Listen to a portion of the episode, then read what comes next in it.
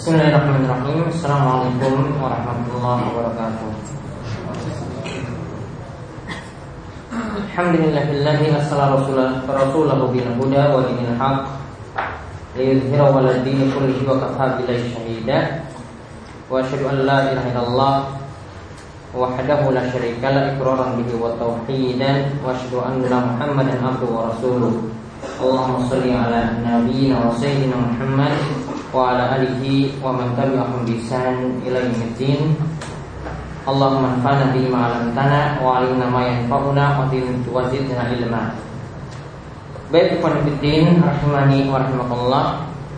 Alhamdulillah pada kesempatan malam hari ini kita kembali dipermudah oleh Allah Subhanahu wa taala untuk duduk di majelis yang mulia ini yang moga-moga majelisnya adalah majelis yang diberkahi dan diberikan ilmu yang bermanfaat dari majelis ini dan juga dapat meneruskan akidah kita nantinya. Dan kita akan uh, membahas yang melanjutkan pembahasan kita dari kitab Tauhid Alladhi huwa haqqullahi 'alal 'abid yang disusun oleh Syekh Muhammad bin Abdul Wahab rahimahullah yang meninggal tahun 1206 Hijriah. Kita masuk pada bab yang baru tentang masalah sembelihan. Ya dua bab yang kita bahas hari ini dua-duanya tentang masalah sembelihan. Yaitu beliau memberikan judul bab Maja fi dzabhi li Yaitu tentang menyembelih pada selain Allah. Yaitu tentang menyembelih pada selain Allah.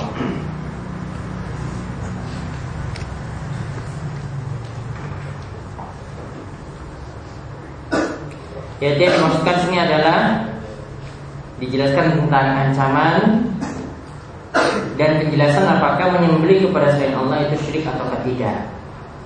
Yang jelas menyembelih kepada selain Allah Subhanahu wa taala di sini adalah termasuk syirik akbar karena menyajikan suatu ibadah kepada selain Allah Subhanahu wa taala.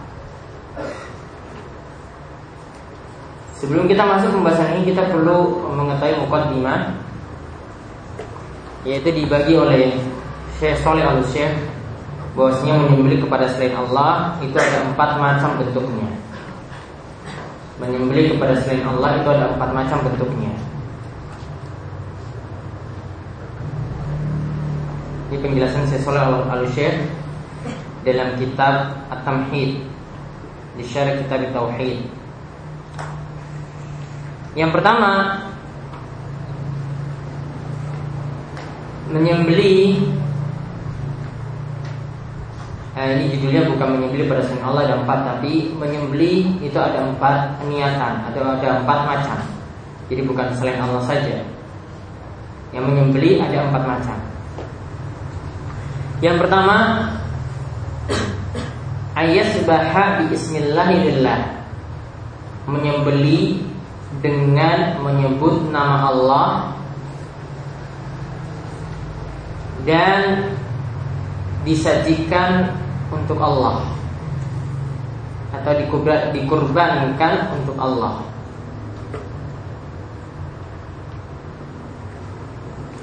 Maka di sini bentuk pertama ini termasuk ya pada kuat tauhid. Inilah yang dinamakan tauhid. Jadi ketika nyembeli menyebut nama Allah, baca bismillah dan juga disajikan untuk Allah. Dan juga disajikan untuk Allah. Kemudian yang kedua Ayat sebahan bi ismillah li ghairillah Menyembeli dengan nama Allah Pakai bismillah maksudnya yang ketika menyembelih menyebut Bismillah. Tapi disajikan untuk selain Allah. Ya dijadikan sesajen untuk selain Allah. Dia jadikan sesajen ini ya untuk penguasa laut misalnya. Tapi ketika menyembelih pakai Bismillah, maka bentuk kedua ini termasuk syirik dalam ibadah Ya, ini termasuk syirik dalam ibadah.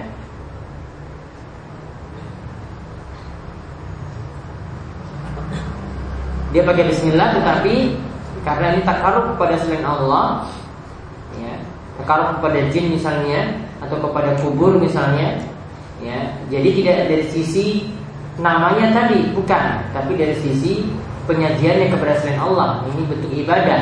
Berarti syiriknya ini adalah syirik dalam ibadah. Kemudian yang ketiga,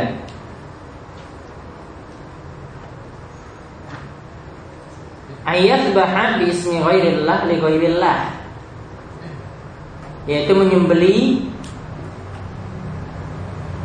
dengan nama selain Allah dan disajikan untuk selain Allah.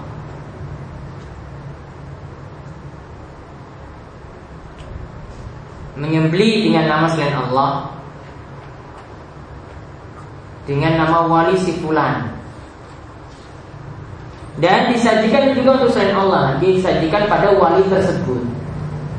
Maka di sini ini ada dua syirik di dalamnya. Yaitu syirik dalam ibadah. Karena ada sesajen untuk selain Allah dan yang kedua syirik isti'anah karena ada meminta tolong pada selain Allah. Karena tadi menyebut nama selain Allah itu syirik isti'anah. Jadi syiriknya ada dua, syirik ibadah dan syirik isti'anah. Kemudian yang terakhir yang keempat. Ayat bahabi bismillah wa yaj'al. Menyebut nama selain Allah maka nama wali. Tetapi disajikan untuk Allah.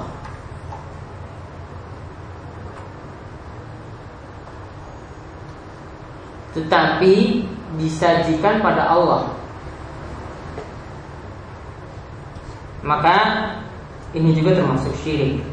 Tapi yang keempat ini jarang-jarang sekali. Masa pakai nama selain Allah tapi disajikan untuk Allah. Ini sangat jarang sekali ditemukan. Tapi kalau terjadi Ini terjerumus dalam syirik. Kata saya syirik rububiyah. Atau tadi syirik isti'anah. Jadi syirik isti'anah tadi sama dengan syirik rububiyah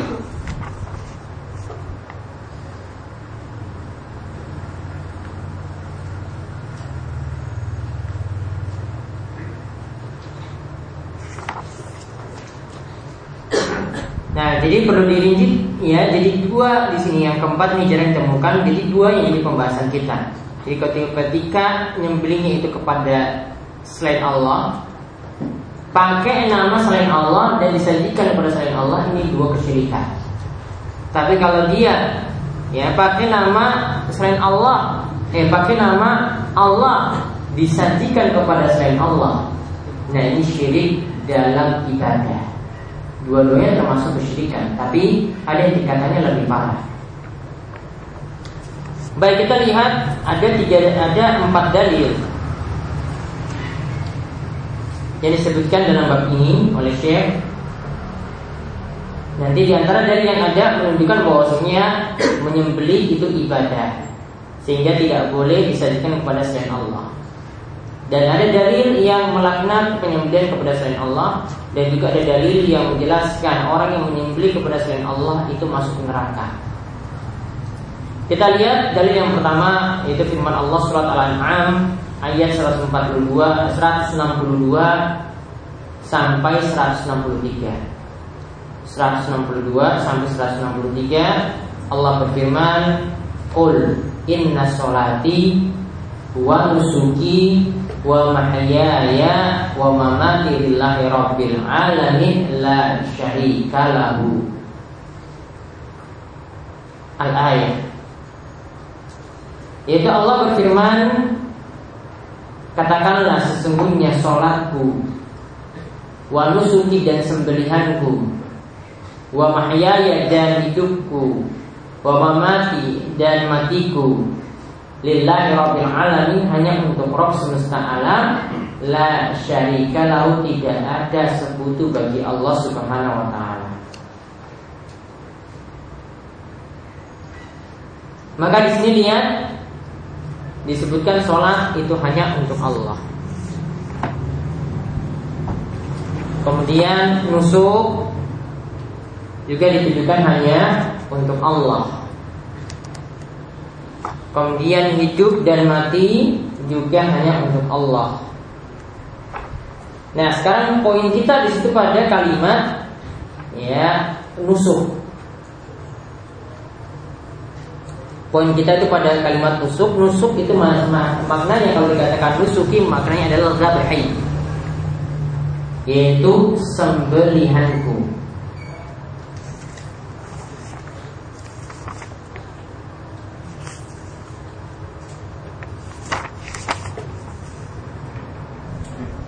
Dan juga ada tafsiran yang lainnya mengatakan seperti tafsiran dari Mujahid, nusuk itu adalah azabuhu fil haji wal umrah, yaitu sembelian ketika haji dan umrah.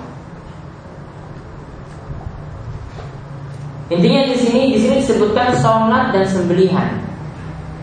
Sholat ini adalah ibadah badaniyah, ibadah badan, ibadah dengan anggota badan. Sedangkan sembelihan ibadah dengan apa? Dengan harta ibadah maliyah. Jadi digabungkan dua macam ibadah sekaligus dalam satu ayat. Ada ibadah badaniyah, ibadah dengan anggota badan dan ada ibadah maliyah, ibadah dengan harta. Dan dua ibadah ini adalah dua ibadah yang utama dari badan ya dan dari harta.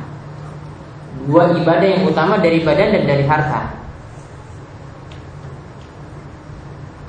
Maka ayat ini menunjukkan bahwasanya kalau sembelian di sini dikatakan dalam ayat selanjutnya lillahi rabbil alamin hanya untuk Allah Rabb semesta alam maka berarti jika sembelian tadi ditujukan kepada selain Allah berarti itu adalah perbuatan kesyirikan. Jadi pendalilannya ya dikatakan di sini nusuk itu adalah sembelihan lalu dilanjutkan dengan ayat lillahi rabbil alamin. Hanya untuk Rabb semesta alam. Maka ini menunjukkan bahwasanya sembelihan itu hanya untuk Allah. Rabb semesta alam jika sembelihan tadi berupa tumban berupa kepala kerbau disajikan kepada selain Allah berarti terjatuh dalam perbuatan syirik. Dan syiriknya adalah syirik akbar tidak lagi syirik kecil, syirik akbar. Karena itu murni menyajikan satu ibadah kepada selain Allah Subhanahu wa taala. Kemudian selanjutnya lagi fasolli rabbika wanhar. Beliau membawakan ayat firman Allah Subhanahu wa taala fasolli li rabbika wanhar. Salatlah kepada Rabbmu dan lakukanlah sembelihan juga kepada Rabbmu.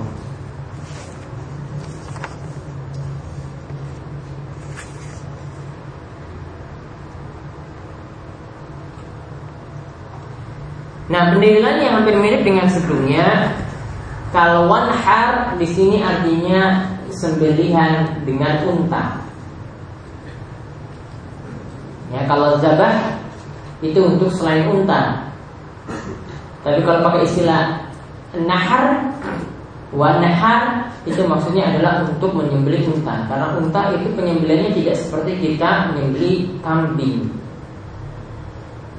dalam keadaan berdiri untanya itu ditusuk lehernya kemudian sudah ketika itu mati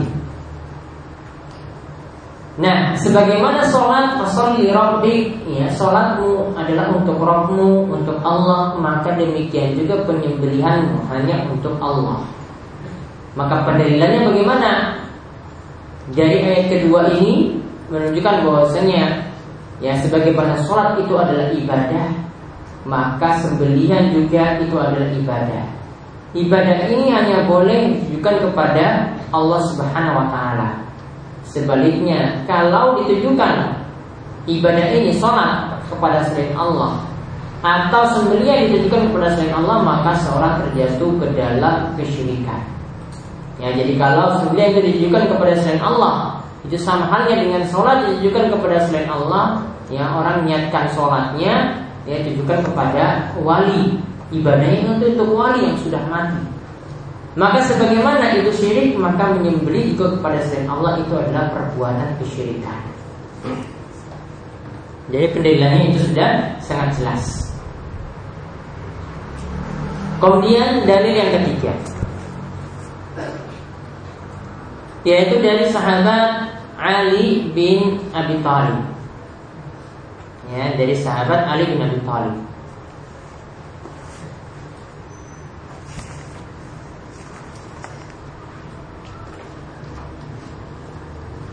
Ya, dia anak dari Abu Thalib. Abu Thalib itu nama aslinya adalah Abdul Manaf. Abu Talib itu nama aslinya adalah Abdul Manaf. Tapi terkenal yang kita sering mendengar cuma dengan Abu Talib saja.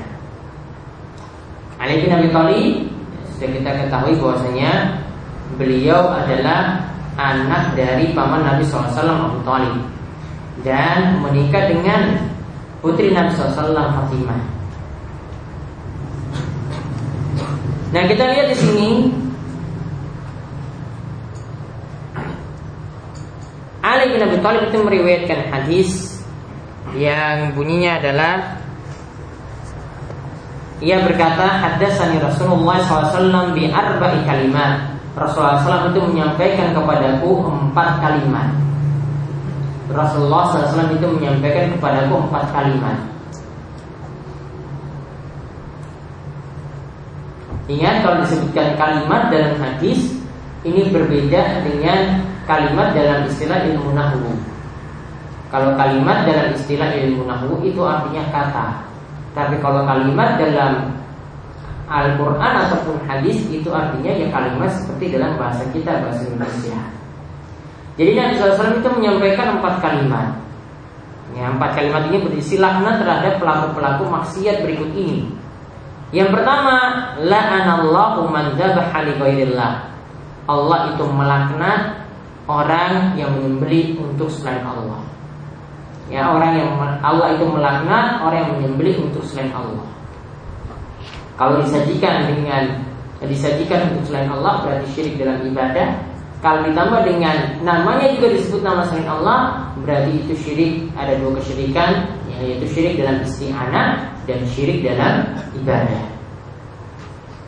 Kemudian yang kedua la'anallahu man la'ana walidayhi yaitu Allah melaknat orang yang melaknat kedua orang tuanya. Allah itu melaknat orang yang melaknat kedua orang tuanya. Jadi ingat kalau disebut Allah itu melaknat berarti dosa-dosa yang disebutkan di sini dosa besar.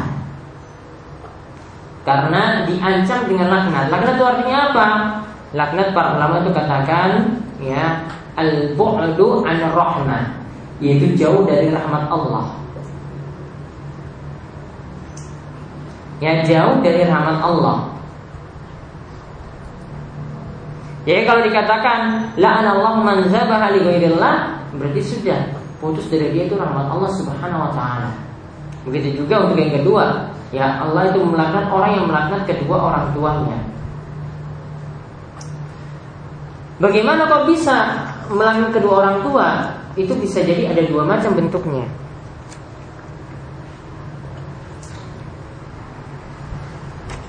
Ya, bisa jadi ada dua macam bentuknya. Dan orang tuanya di sini bapak, ibunya dan ke atas, kakeknya, simbahnya dan seterusnya. Bentuknya ada dua macam di sini. Yang pertama, ya mubashir yaitu secara langsung melaknat orang tuanya. Ya secara, secara langsung melaknat orang tuanya. Atau yang kedua bentuknya adalah karena sebab dia membuat orang tuanya itu dilaknat orang lain.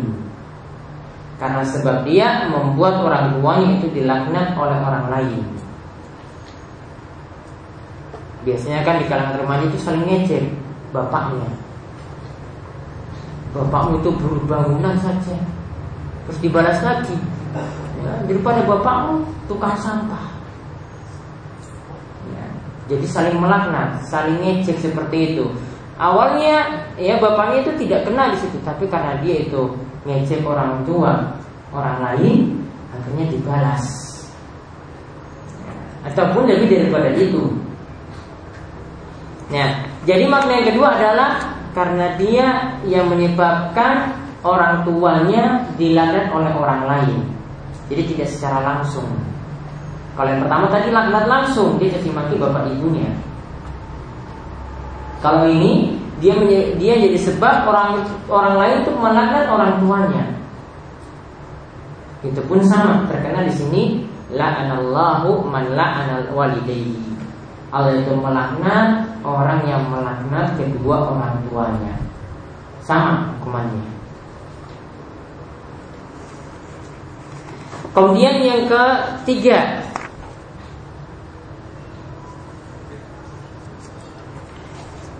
Yaitu kata Nabi SAW Wala anallahu man awa muhdisan Allah itu melaknat orang Awa itu maksudnya adalah melindungi. Di sini ada dua makna nanti ya. Bisa dibaca muhdisan ya. Itu artinya ya, La'anallahu man awa muhdisan yaitu Allah itu melaknat orang yang melindungi pelaku kriminal. Penjahat.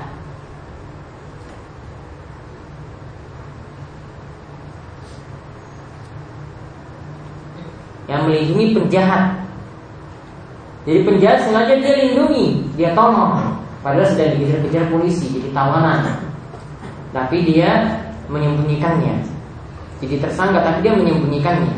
Dia terlaknat di sini. Atau yang kedua, huruf dal itu dibaca fathah. Jadi bacanya muhdatsan. Jadi yang dimaksudkan sini adalah awal di situ artinya ridho.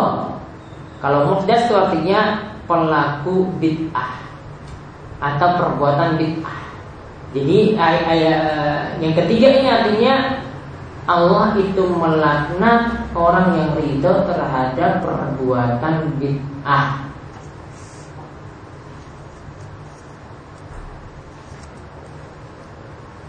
Jadi makanya di sini ya kata si Sulaiman At-Tamimi ar-ridho bihi wa alaihi wa aqarra fa'ilaha. Wa lam yunkir alaihi. Maksudnya adalah orang tersebut itu ridho terhadap perbuatan bid'ah. Sabar terus melakukan perbuatan bid'ah. Dan ridho dengan atau setuju dengan pelaku bid'ah. Dan juga kata beliau tidak mau mengingkari perbuatan bid'ah maka jika orangnya seperti itu ridho terhadap perbuatan bid'ah maka artinya sama di sini awam muhdasan. Itulah yang disebut dengan awam muhdasan Ya, jadi dia ridho terhadap perbuatan bid'ah juga kena laknat. Jadi yang namanya bid'ah itu tidak boleh dibiarkan Walaupun terjadi di tengah-tengah kaum muslim Dan kaum muslim itu perlu dijelaskan ya, Jadi tidak tidak boleh ada yang punya anggapan Kok kamu memerangi sesama umat Islam? Itu bukan memerangi Menasehati. Apa terus perbuatan seperti itu dibiarkan saja tidak ada yang menasihati tidak ada yang memberitahu ini adalah ajaran Nabi atau bukan. Dibiarkan begitu saja. Bukankah kalau ketika kita misalnya baca Al-Quran itu salah? Harusnya dibaca dua rakaat dia cuma baca satu dia cuma baca satu harokat terus ada yang tegur. Itu kurang panjang harusnya dua harokat. Yang negur itu jadi salah Kamu ini memerangi orang yang baca Quran. Apa mau katakan seperti itu? Kamu memerangi orang yang baca Quran.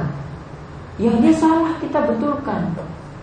Sama jika ada yang beramal keliru Beramal yang tidak ada tuntunan Kemudian dinasihati Itu juga tujuannya sama. Bukan untuk memerangi Tapi untuk memperbaiki Ya, untuk memperbaiki ini keliru. Yang benar seperti ini. Kamu baca satu harokat saja itu harusnya dipanjangkan lagi jadi dua harokat. Ya. Harusnya dibaca enam kamu kok cuma dua? Ya dipanjangkan lagi. Nasihati. Nggak mungkin kita biarkan saja. Ya, nggak mungkin kita biarkan. Imam baca surat itu salah ya diperbaiki. Masa dibiarkan saja? Kok kamu nasihati imam kok kamu nyalahkan imam ya imamnya salah ya kita salahkan kita benarkan Nah, jadi di sini hati-hati jangan sampai ridho terhadap perbuatan bid'ah. Minimal untuk perbuatan bid'ah itu ingkari dalam hati kalau tidak bisa mengingkari dengan lisan atau dengan tangan. Ingkari dalam hati. Ya, kalau di tengah-tengah keluarga masih ada amalan-amalan yang tidak ada dasarnya, maka diingkari. Minimalnya ingkari dalam hati. Kita nggak bisa bicara langsung. Ya, nanti orang tua tuduh macam-macam Ya, di tengah-tengah masyarakat kita mungkin cuma bisa minimal ingkari dalam hati. Yang mau bicara langsung bahaya. Besok nggak boleh sholat lagi di masjid itu. Atau kita punya jadwal khutbah baru bilang alhamdulillah ya sudah ini cara khutbahnya Wahabi itu mulai dari alhamdulillah. Kalau dia pakai alhamdulillah rabbil alamin itu nggak Wahabi. Dan karena sudah mulai dengan itu Alhamdulillah dan terakhir Wakulla bid'atin dolala. Oh sudah turun kamu dari mimbar. Jadi kadang nggak bisa kita terangkan langsung. Butuh waktu Butuh proses Ya. Butuh proses nggak mungkin langsung. Yang penting tadi Intinya di sini Jangan terito pada perbuatan bid'ah tersebut. Ingkari minimal dalam hati. Dan banyak berdoa mudah-mudahan masyarakat bisa berubah mudah-mudahan keluarga bisa berubah. Nggak mungkin kita bisa langsung tren ya. Ini nggak benar ini nggak benar. Sudah besok nggak akan didengar lagi. Ya sudah keras awal berikut berikutnya akan sulit. Dia nggak percaya lagi sama kita. Coba kalau awal itu pelan-pelan ya beritahu saja hadis-hadis yang sederhana ya mungkin nggak pernah nyinggung itu masalah bid'ah mereka. Ya lakukan amalan itu ya sudah lakukan sendiri saya nggak mau ikut. Ya. Yang penting kita tadi apa? Minimal tidak ridho pada perbuatan bid'ah tadi. Sudah itu sudah cukup. Kalau tidak kalau bisa ya ingkari dengan lisan kalau bisa. Tapi kalau tidak bisa maka jangan dipaksakan. Nah kemudian yang keempat Nabi SAW wala anallahu Anallahu man ghayyar manar al-ard. Ya, anallahu man ghayyar manar al-ard. Itu Allah juga melaknat orang yang merubah batas tanah. Jadi sudah ada patok di sini, ya, dia geser-geser ke depan atau ke belakang, ke kanan atau ke kiri. Geser satu jengkal saja terancam dengan hadis ini. Bahkan ada hadis yang lainnya juga yang menyebutkan tentang orang yang menggeser batas tanah walaupun cuma satu jengkal saja. Satu senti saja dilaknat. Nah, dari empat perbuatan ini jadi bahasan kita itu yang pertama. La'anallahu man zabaha li. Allah itu melaknat orang yang menyembelih untuk selain Allah ini terlaknat ini perbuatan dosa besar. Ya dosa besar bahkan termasuk kesyirikan. Semakin jelas lagi lihat pada hadis yang terakhir dalam bab ini yaitu hadis dari Tariq bin Shihab.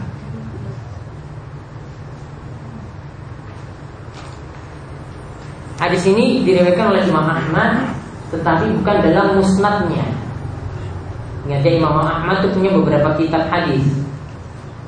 Bukan dalam musnadnya, tapi Imam Ahmad meriwayatkannya dalam kitab Az-Zuhri. Nanti ada di, di catatan terakhir beliau katakan ini riwayat Ahmad. Dan hadis ini secara sanad hadisnya itu maupun artinya cuma perkataan perkataan Tariq bin Syihab. Cuma perkataan Tariq bin Syihab bukan sabda Nabi Shallallahu Alaihi Wasallam.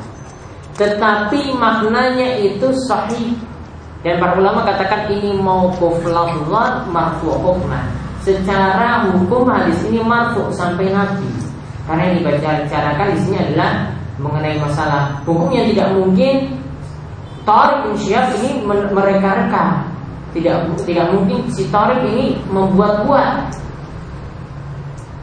karena ini mengenai perkara khabar ghaib ya nanti akan dibicarakan tentang ada seorang yang masuk surga karena lalat dan ada seorang yang masuk neraka karena lalat. Ini perkara ghaib perkara ghaib ini tidak mungkin Torik bin Syihab ini buat dengan kalimat dia sendiri.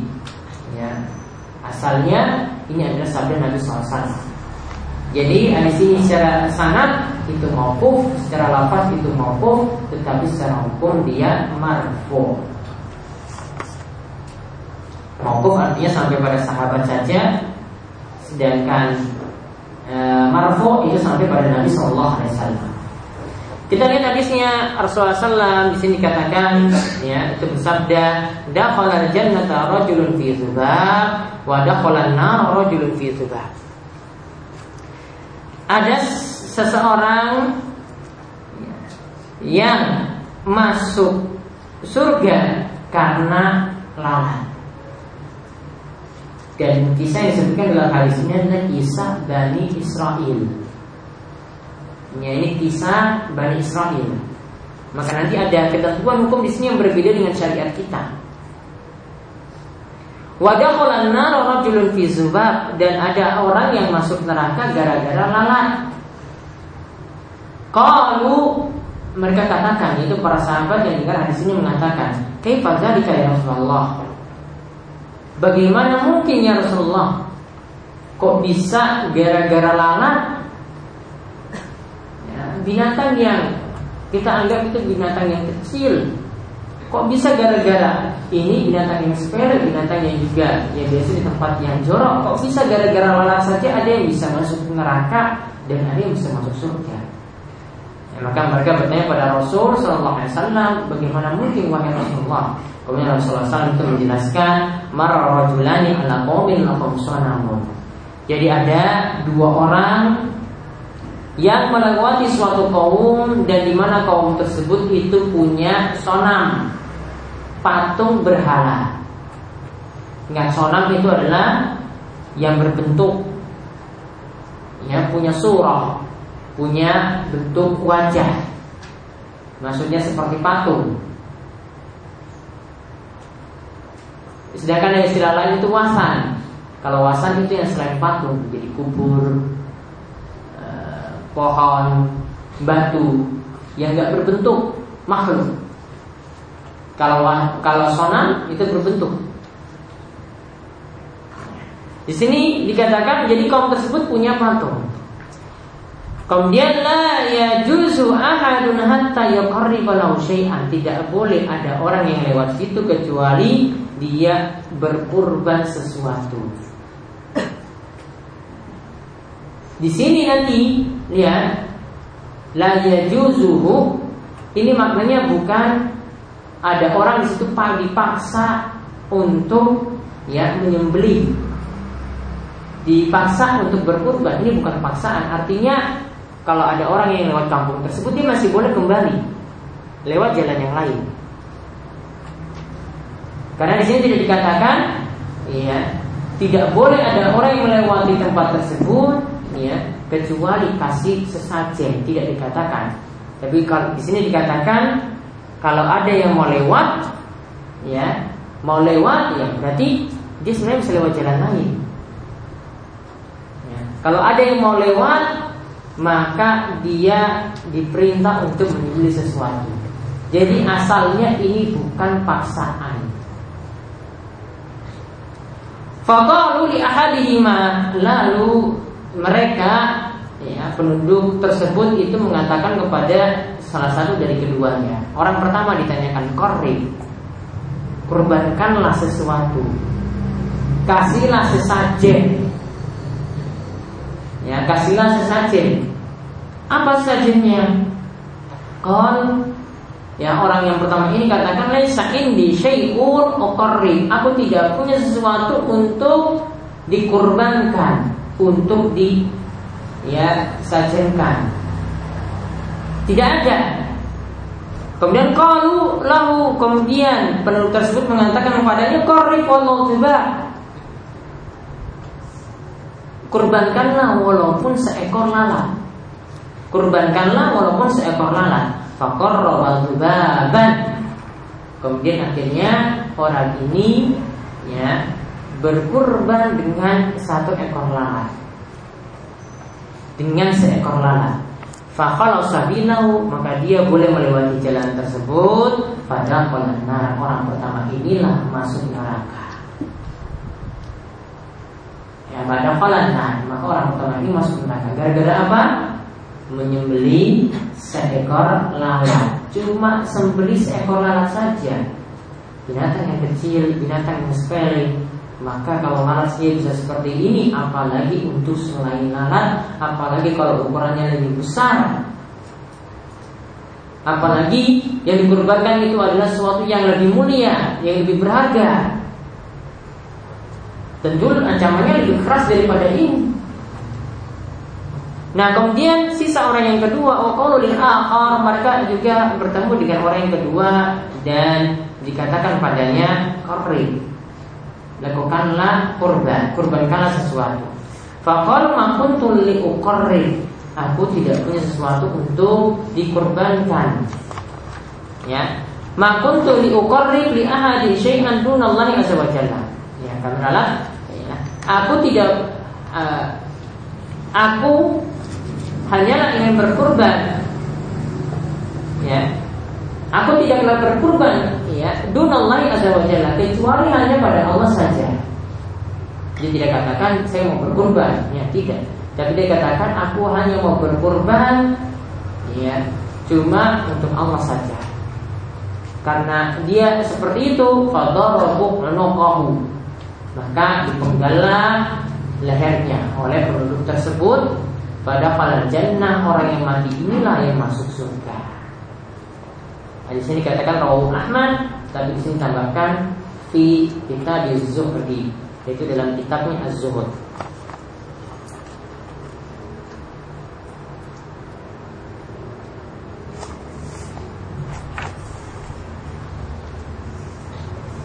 Baik, eh, secara lengkap kita lihat dalam faedah-faedahnya saja. Faedah yang pertama tafsir qauli ta'ala qul inna salati wa nusuki. Yaitu apa yang disampaikan oleh Syekh tadi kita dapat melihat tafsiran dari ayat ya katakanlah semuanya sholatku dan nusukku itu hanya untuk Allah. Surat al-an'am ayat 162 kemudian faedah yang kedua tafsir qaulihi fasalli rabbika wanhar itu di dalamnya itu ada penjelasan tafsir firman Allah taala ya Kerjakanlah sholat untuk rohmu wanhar dan lakukanlah sembelihan. Surat Al-Kausar yang kedua. Kemudian asalisa yang ketiga al-bada'atu bila'nati man dzabaha Di sini dalam hadis yang kita lihat dari ketiga tadi, dalam hadis Ali bin Abi Thalib itu dimulai penyebutan dalam hadis tersebut laknat terlebih dahulu kepada orang yang menyembelih kepada selain Allah. Kemudian yang keempat, la'nu man la'ana walidayhi wa minhu antal ana walidayhi rajuli fayal'ana walidayhi.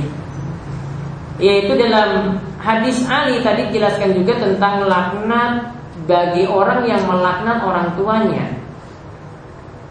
Yaitu bagaimana bentuknya? Syekh menyebutkan salah satu bentuk. Tadi kan kita jelaskan dua bentuk. Syekh menyebutkan satu bentuk, wa minhu di antaranya yaitu engkau melaknat ya orang tua dari orang lain fayal ana walide kemudian orang tersebut melaknat orang tuamu. Kemudian orang tersebut melaknat orang tuamu. Itu bentuknya. Kemudian al-khamisah yang kelima Allah numan awa muhdisan yaitu Allah melaknat orang yang awal muhdisan dalnya itu di kasrah itu artinya Allah itu melaknat orang yang menyembunyikan pelaku kriminal atau menyembunyikan penjahat.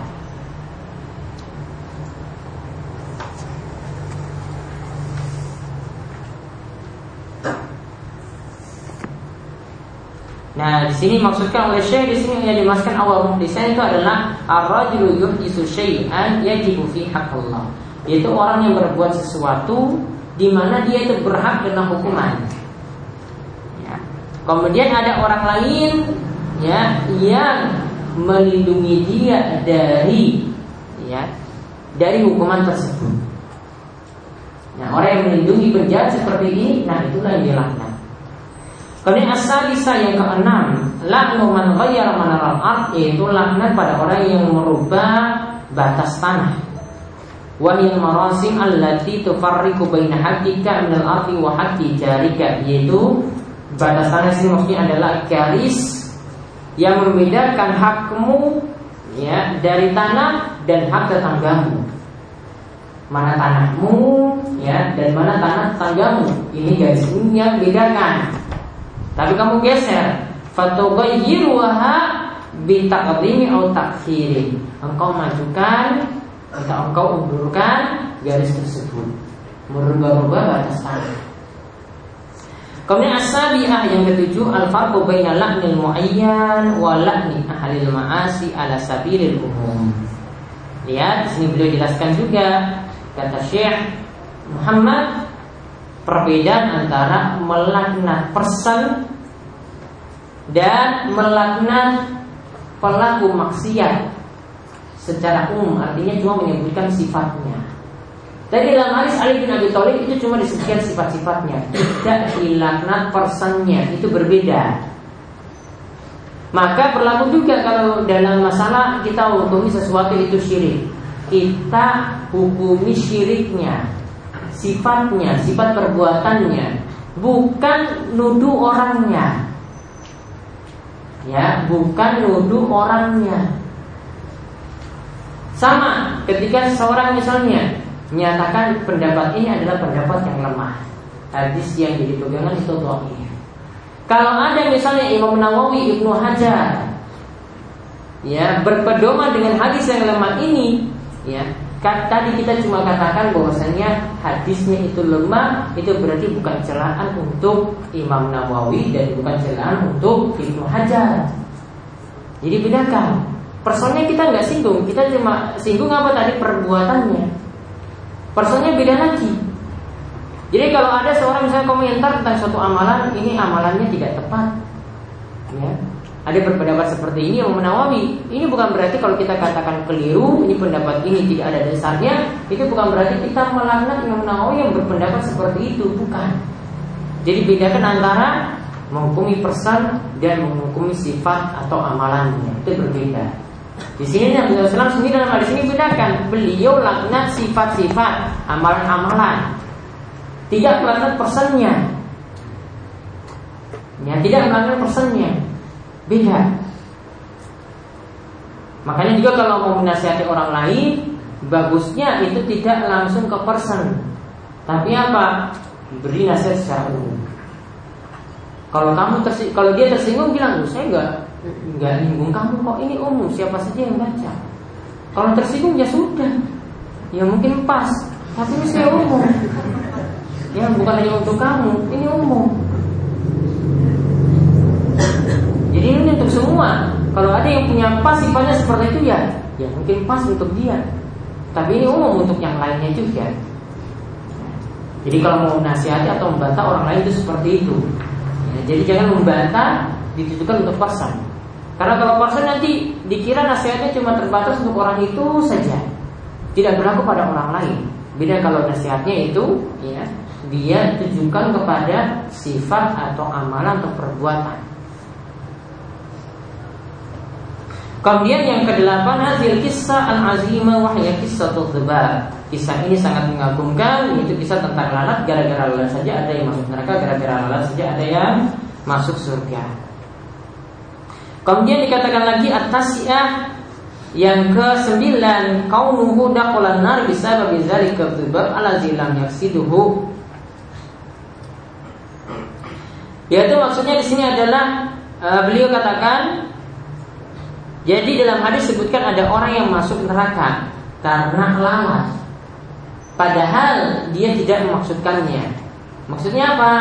Sejak awal ya sebelum dia melewati jalan tersebut dia tidak ada niatan untuk mengorbankan lalat ketika disuruh kurbankan oleh penduduk kaum tersebut dia kurbankan bal fa'alahu takhallusan dia melakukannya supaya terlepas saja dari kejahatan kaum tersebut.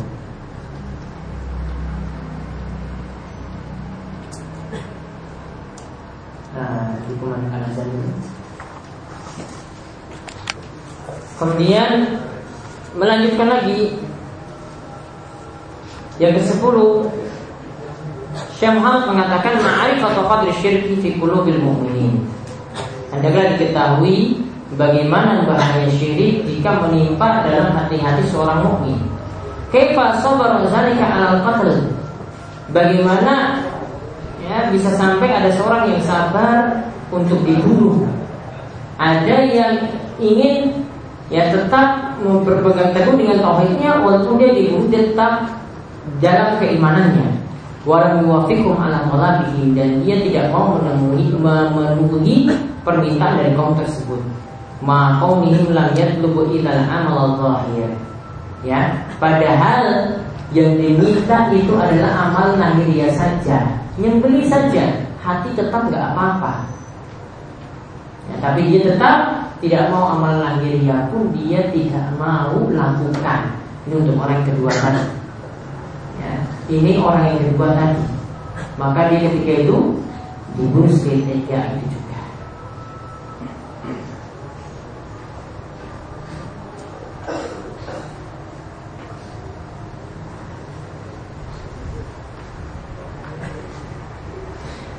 Mungkin ada yang bertanya di sini, seharusnya kan kalau dipaksa seperti ini dibunuh, ya, seharusnya dipaksa, ya, diancam dibunuh, dia yang beli Walaupun amalan lahiriah saja, batinnya tetap dalam keadaan iman kan seharusnya dimaafkan. Ya kan? Seharusnya dimaafkan. Tapi kok dia rela dibunuh di sini? Karena perlu diketahui ini tadi kisah dari Israel, bukan kisah dalam syariat Islam. Maka Syekh al itu menerangkan jadi kisah ini karena ini adalah masa sebelum Islam, masa sebelum Islam ketika dipaksa untuk dibunuh ya maka tidak ada uzur.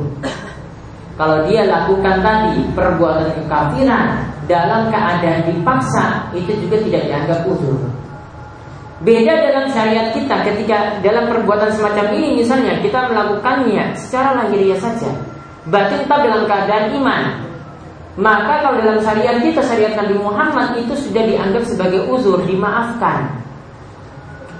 Ya, jadi kalau dalam syariat kita seandainya ya dia tidak memenuhi hajatan ini, ya dia tidak memenuhi hajatan ini dalam hatinya, tapi lahirnya saja saya sembeli saja lah biar selamat.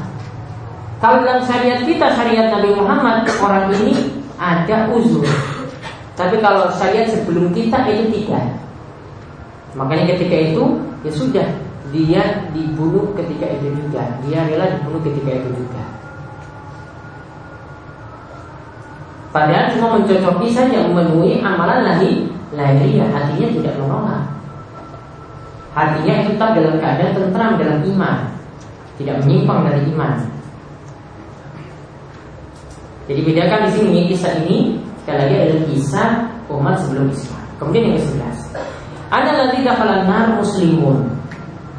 Yang disebutkan dalam hadis ini orang yang diancam masuk neraka yang disebutkan dalam hadis Tariq bin tadi itu adalah seorang muslim.